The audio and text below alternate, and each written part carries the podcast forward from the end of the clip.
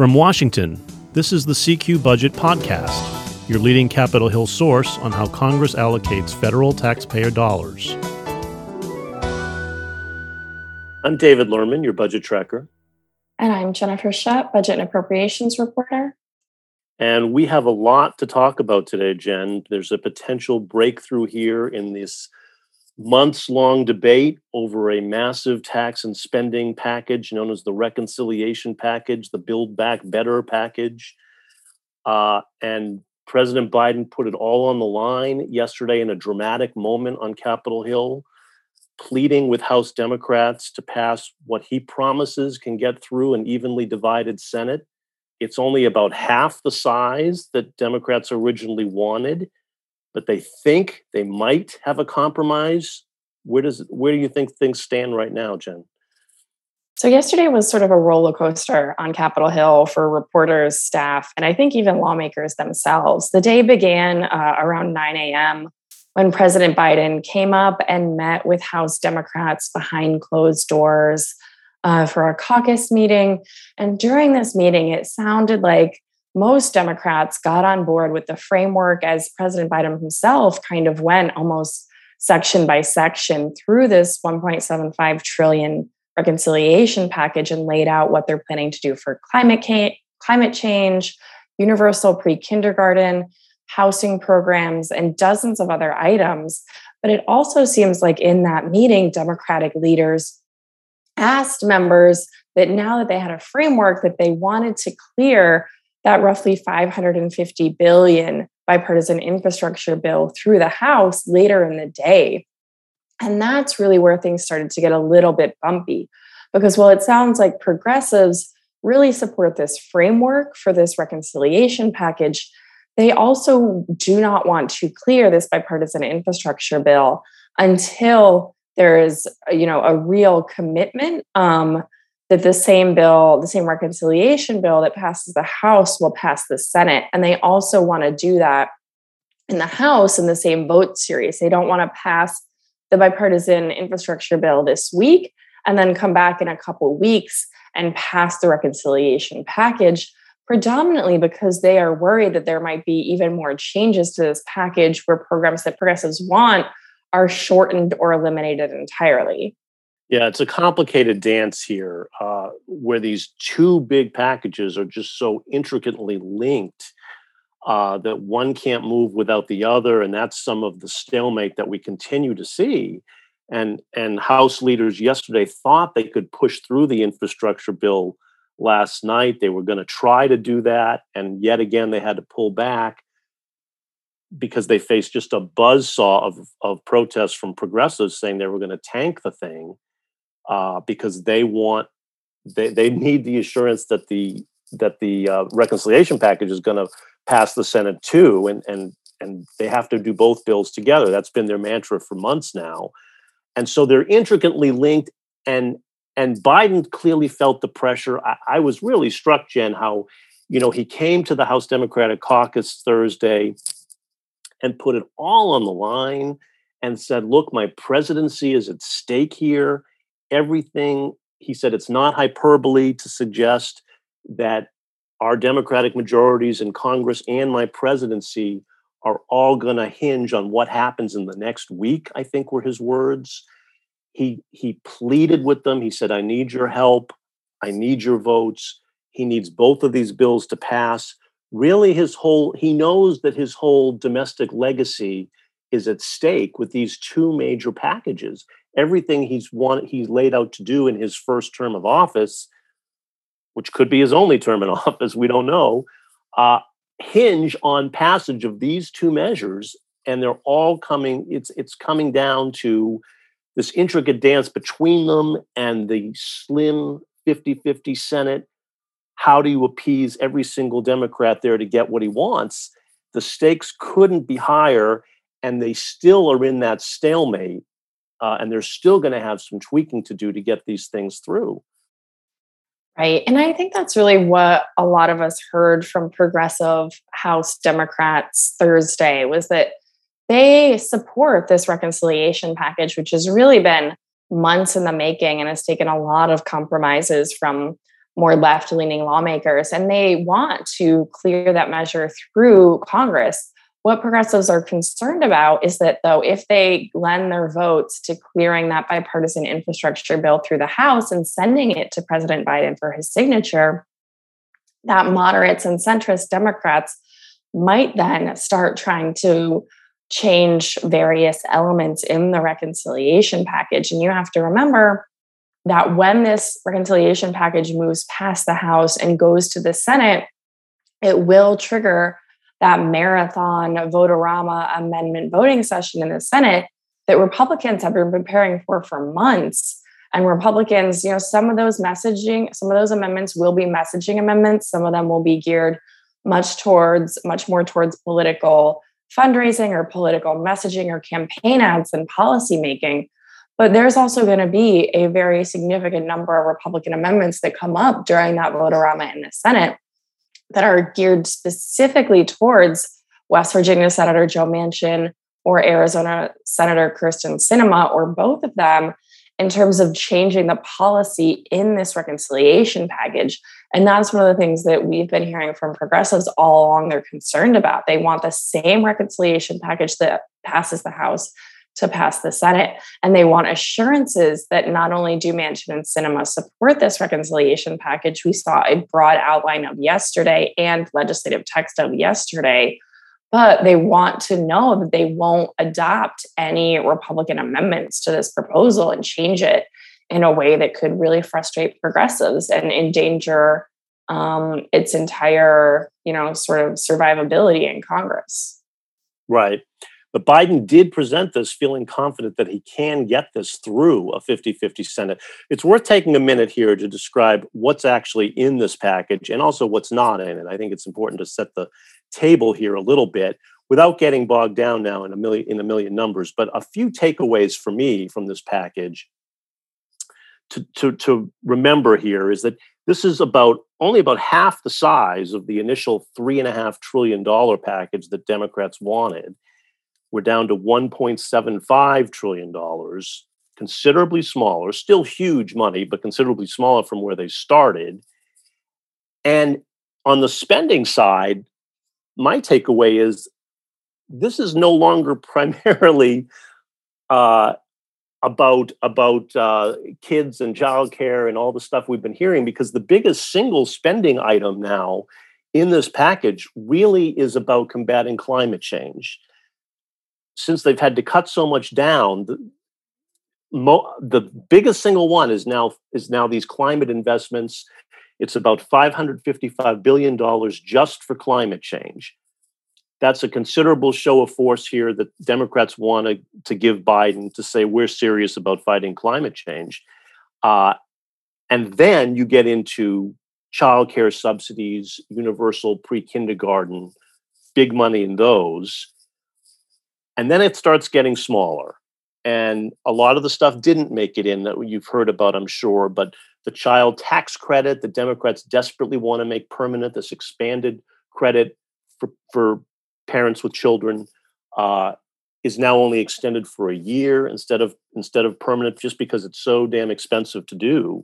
They had to cut that way back, and of course, paid leave, the, the paid family and medical leave, uh, went by the wayside here uh, in a big disappointment for many Democrats. So that's on the spending side. And my takeaway on the revenue side is Democrats claim this is fully paid for. They say they'll raise $2 trillion in revenue over the decade. More than enough to pay for this. It could even help reduce the deficit if their math holds up. The problem is these are administration estimates that haven't been evaluated by the Congressional Budget Office. We don't know how reliable they are yet. And the biggest single revenue raiser in this package, Jen, relies on increased tax enforcement by the IRS to go after high earners uh, to collect taxes that are owed but that they haven't paid. They say that alone would raise $400 billion. But you know, the Congressional Budget Office often doesn't like to count tax enforcement efforts as guaranteed new revenue because it's kind of iffy whether you get that. So, some real problems here uh, in whether this package will hold up, particularly as it undergoes what is sure to be some withering Republican attacks. And Republicans were quick to blast this, saying it's actually going to cost a lot more than advertised because to keep the cost down, Democrats made a lot of these programs uh, expire in a few years. And Republicans say in the real world, they're all most of them could get extended because it's very hard to take away benefits from people once you give them. And so the actual cost of this could be over $4 trillion, they said in the House Budget Committee. And so it's going to add to the debt and cause all these problems. So there's the basic fight. Uh, and that's kind of how the package lays out to me, Jen. Yeah, and I think to just pick out one of those issues that you just mentioned, David, on the paid family and medical leave, this is something where Democrats had originally started off in this package hoping to get 12 weeks of paid family and medical leave. And then when it became clear that West Virginia Democratic Senator Joe Manchin did not support that, it changed and it sort of altered behind the scenes. And so it became, you know, four weeks of just family leave for newborns. And I think that this is something that we're going to see next week continue to be front and center We've heard a lot from Speaker Nancy Pelosi how she is not particularly happy that paid family and medical leave is not in this framework that we saw. And we've seen a lot of negotiating behind the scenes on the Senate side between New York Democrat Kirsten Gillibrand and Manchin. And she is not giving up by any means. She was talking to reporters yesterday during the Senate's afternoon vote series and she was saying she has another proposal that she's preparing on paid family leave that she is going to be sending to Manchin potentially over the weekend. So I really think one of the biggest stories next week is do more left leaning Democrats, and particularly a lot, a lot of female Democrats, uh, are they able to sort of find some sort of proposal that Manchin will support um, and get him on board with that in a way that they could add it to the package. And I think that is one of the issues that, yes, it is not in the framework, it is not in the legislative text we've seen. But it's important to remember that when the House Rules Committee holds a markup on this reconciliation package, they will be putting forward a manager's amendment. And what a manager's amendment does is makes various additions and tweaks and changes like that to the package uh, and sometimes that can be, you know, a 10 or 15 page amendment. And sometimes we've seen those amendments, those managers' amendments, be potentially hundreds of pages. And so that is something where this bill still can change. Yes, we've seen legislative text this week, but even Speaker Pelosi herself said the text is out there, go read it and, you know, essentially tell us what you want to add or subtract. And so I think that's going to be the big sort of issue for the next week is you know are there any technical areas where something isn't written correctly? But on the paid family and medical leave issue i think we're going to see a lot of democrats who want this in really really speaking a lot with manchin. And i think that effort is mostly going to continue being led by um, senator gillibrand. Yeah i'm kind of betting on a very lengthy manager's amendment jen because everybody knows that they still have leverage here uh, before they have to go to a vote, uh, and so they're going to insist on a lot of last minute changes. And I think there's going to be some, still some hard bargaining to come to get every last vote they need to get this uh, over the over the finish line. And let's get back then to this dance between this this package and the infrastructure bill, because the Democratic moderates are so eager to get that infrastructure bill passed. Is over 550 billion dollars in new money over the next five ten years uh, for roads, bridges, water systems, the works. Um, and it's stuck in this fight with progressives over the timing of these two bills and the, the doubts about whether the reconciliation bill can pass. You talked to a lot of progressives yesterday, Jen. Where are they exactly? I know they issued a statement endorsing this reconciliation package.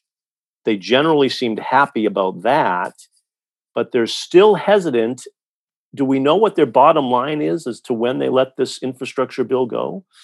We mostly do. So, Congressional Progressive Caucus Chair Pramila Jayapal, a Democrat from Washington, it seems like she was saying yesterday that they in the House, they want this reconciliation package and the bipartisan infrastructure package to be voted through on the same day. And that that is what progressive lawmakers want. And that she was saying that President Joe Biden essentially giving progressive Democrats his word yesterday that the same reconciliation package that the House passes will clear the Senate.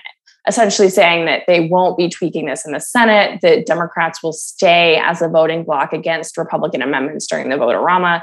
And she was saying he is our president. And this is very much sort of a tip of the hat to Biden that we, as the Congressional Progressive Caucus, are going to trust what he says and that Manchin and Sinema are not only on board with the reconciliation package, but won't change it at all, regardless of what amendments Republicans put forward during Vote-a-Rama. But we were hearing from some other members of the Congressional Progressive Caucus as well that they may not have um, as much trust in Manchin and Sinema and are not necessarily 100% there in terms of taking President Biden's word for it.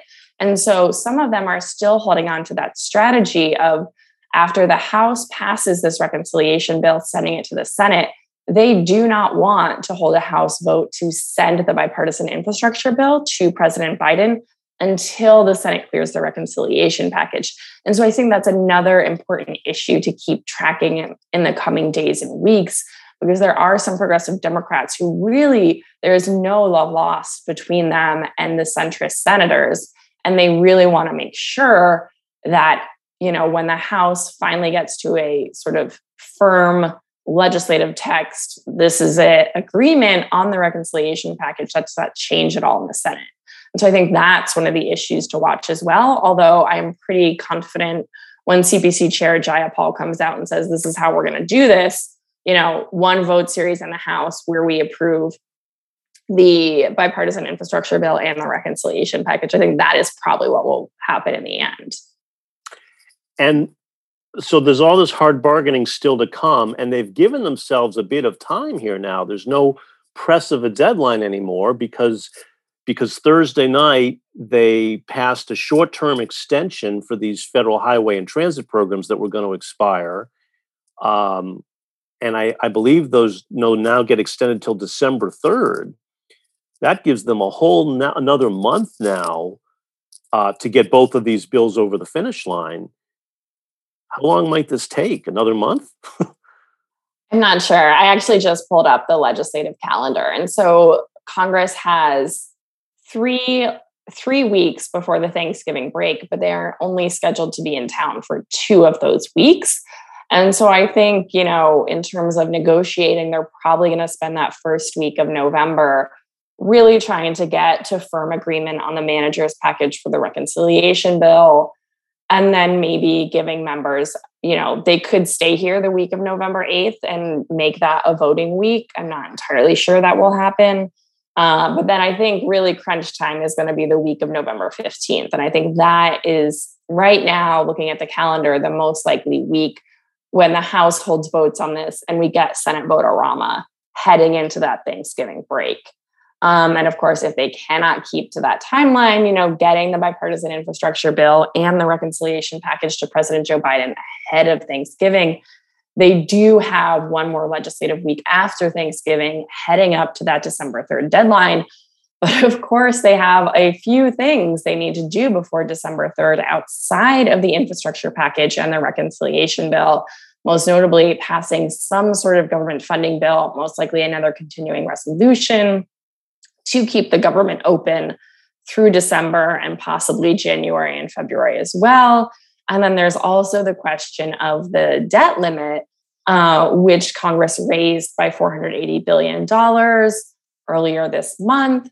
Um, and right now, there's a little bit of uncertainty about how long that $480 billion will last. But it seems like Democrats want to get to some type of debt limit legislation before they leave town for their December break, which is currently scheduled to begin on Friday, December 12th. It is a busy, busy November, December uh, with a lot on their plate. But we will be covering it all for you. That does it for us today. If you have any questions or comments about our podcast, we'd love to hear from you. You can always drop us an email. The address is CQ Podcast, one word, at CQ Call The CQ Budget Podcast is produced by CQ Roll Call, a leader in nonpartisan political and policy news and analysis for more than 70 years. CQ Roll Call is part of FiscalNote, a global technology and media company. Thank you all for listening. I'm David Lerman, your budget tracker. And I'm Jennifer Shutt, budget and appropriations reporter. You can always stay up to date by subscribing to the CQ Budget newsletter. Be sure to subscribe to this podcast. You can find us on Apple, Spotify, Stitcher, NPR One, or just Google the phrase CQ Budget Podcast. And we'll be back next week.